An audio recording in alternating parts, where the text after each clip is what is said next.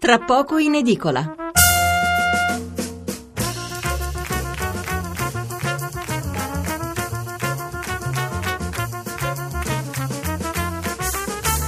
Buonasera da Stefano Mensurati e benvenuti all'ascolto di Tra poco in edicola, la rassegna stampa notturna di Radio 1, 800 05 05 78 il numero verde per intervenire in diretta, 335 699 29 49 il numero per inviarci un sms.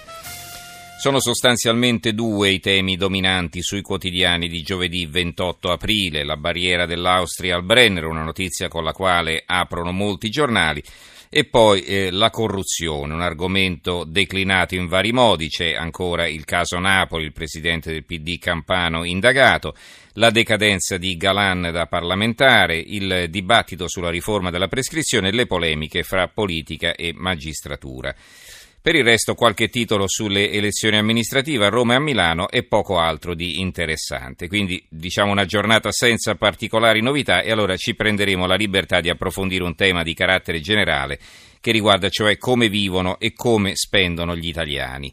Lo spunto eh, ci viene offerto da due ricerche, la prima, apparsa anche in prima pagina sui giornali di ieri, fa riferimento al fatto che per la prima volta dalla fine della Seconda Guerra Mondiale la speranza di vita si è accorciata anziché allungarsi.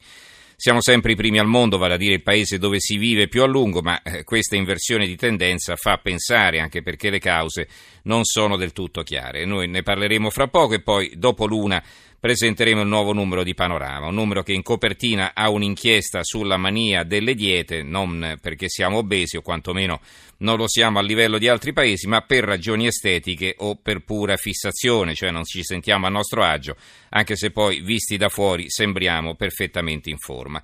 E infine in questa serata su come vivono gli italiani partiremo anche da un'altra ricerca, stavolta internazionale, che riguarda una scelta di fondo. È meglio risparmiare e pensare al futuro oppure godersi la vita? È meglio fare la formica o la cicala? Ecco, per gli italiani non c'è dubbio, è meglio fare la formica, ma eh, sarà interessante sia il confronto internazionale sia poi l'analisi nei dettagli, perché il giudizio cambia a seconda delle fasce di età e del sesso. Eh, le donne, per esempio, sono più parsimoniose rispetto agli uomini. Di questo parleremo però nella seconda parte. Ora rapidamente i titoli e i principali commenti sull'Austria, un argomento che noi, ricordo, l'abbiamo trattato ieri con 24 ore di anticipo e poi verremo al rapporto Osserva Salute del 2015. Corriere della Sera, migranti, la sfida del Brennero, Re, la Repubblica, la sfida di Vienna, controlli in Italia. Il quotidiano nazionale, il giorno della nazione, il resto del Carlino, Brennero, ricatto austriaco, Vienna sfida Roma, faremo controlli sul vostro territorio, se dite no chiudiamo tutto, ira di Renzi, violazione sfacciata delle regole dell'Unione Europea, Alfano, controlli in mare. Il Sole 24 Ore ha un titolo sotto la testata. Brennero, Vienna vuole controlli già dall'Italia. Renzi, regole sfacciatamente violate. Il commento di Carlo Bastasina intitolato Se torna l'Europa di un secolo fa. E scrive Bastasina, rifugiati, diseguaglianza, declino della classe media, crisi dell'euro, sfiducia nell'establishment. Non c'è penuria di spiegazioni per il messaggio irritato che gli elettori europei fanno sentire ad alta voce ogni volta che sono chiamati a votare. La maggior parte delle volte facciamo finta che sia una temporanea manifestazione di ira che alla fine si esaurirà da sé. E poi il pezzo gira all'interno. Il messaggero Muro di Vienna, alto là di Renzi. L'avvenire, l'Austria è fuori. Eh, il capo della polizia tirolese, vogliamo effettuare controlli già in Italia, sul confine 250 agenti, ma siamo pronti a inviare l'esercito, una rete al Brennero e limiti al diritto di asilo. Il giornale, il giornale eh, L'Austria si chiude e spedisce l'Italia in Africa, eh, caos immigrazione, muro al Brennero, profughi vietati per legge, ipotesi di controlli sui clandestini nel nostro paese. Vienna ci taglia fuori dall'Europa. Chi difende i suoi confini e chi resta a guardare è il commento di Piero Ostellino. Sta succedendo quello che i pessimisti avevano previsto. L'immigrazione dai paesi del Mediterraneo meridionale sta distruggendo quel po' di Europa unita che gli europei erano riusciti a costruire. Prevalgono gli egoismi nazionali e ciascuno affronta il problema a modo suo. L'Austria minaccia la costruzione di una sorta di muro di polizia di frontiera che respinga gli immigrati di passaggio in Italia verso i paesi dell'Europa del Nord, col risultato che il nostro paese si ritrova con una patata bollente nelle mani e non sa come cavarsela. Se poi si aggiunge che l'Austria vorrebbe istituire i suoi controlli polizieschi sul nostro territorio, si vede come, senza una politica dell'immigrazione, l'Italia non possa cavarsela. Il fatto quotidiano, l'Austria ci invade, controlli sui migranti oltre la frontiera, Renzi l'Unione Europea, il governo di Vienna viola le regole. Il Libero, eh, un titolo a centro pagina, Vienna vuole mettere gli scarponi in Italia, non solo blocca al Brennero, soldati in Alto Adige. Il manifesto, l'opera di Vienna, Soldati alla frontiera e controlli anche in territorio italiano per rispondere agli umori neri del suo elettorato. L'Austria inventa un'inesistente invasione di migranti e annuncia barriere metalliche al Brennero. Renzi, decisione sfacciata contro le regole europee, ma Bruxelles, come sempre, balbetta e chiede spiegazioni. L'apertura dell'unità Neurovisione, l'Austria è un recinto, chiude il Brennero con agenti e reti e chiede controlli in Italia, Renzi sfacciata violazione di regole europee il dubbio eh, a centropagina, l'Austria minaccia di schierare i soldati, Renzi furioso, il messaggero Veneto, l'Austria sfida, li, sfida l'Italia, i rischi per il Friuli, una rete alta fino a 4 metri. Controlli su camion e auto, il servizio di Domenico Pecile che scrive eh, chissà cosa dirà oggi il ministro dell'interno Angelino Alfano al suo omologo austriaco Wolfgang Sobotka.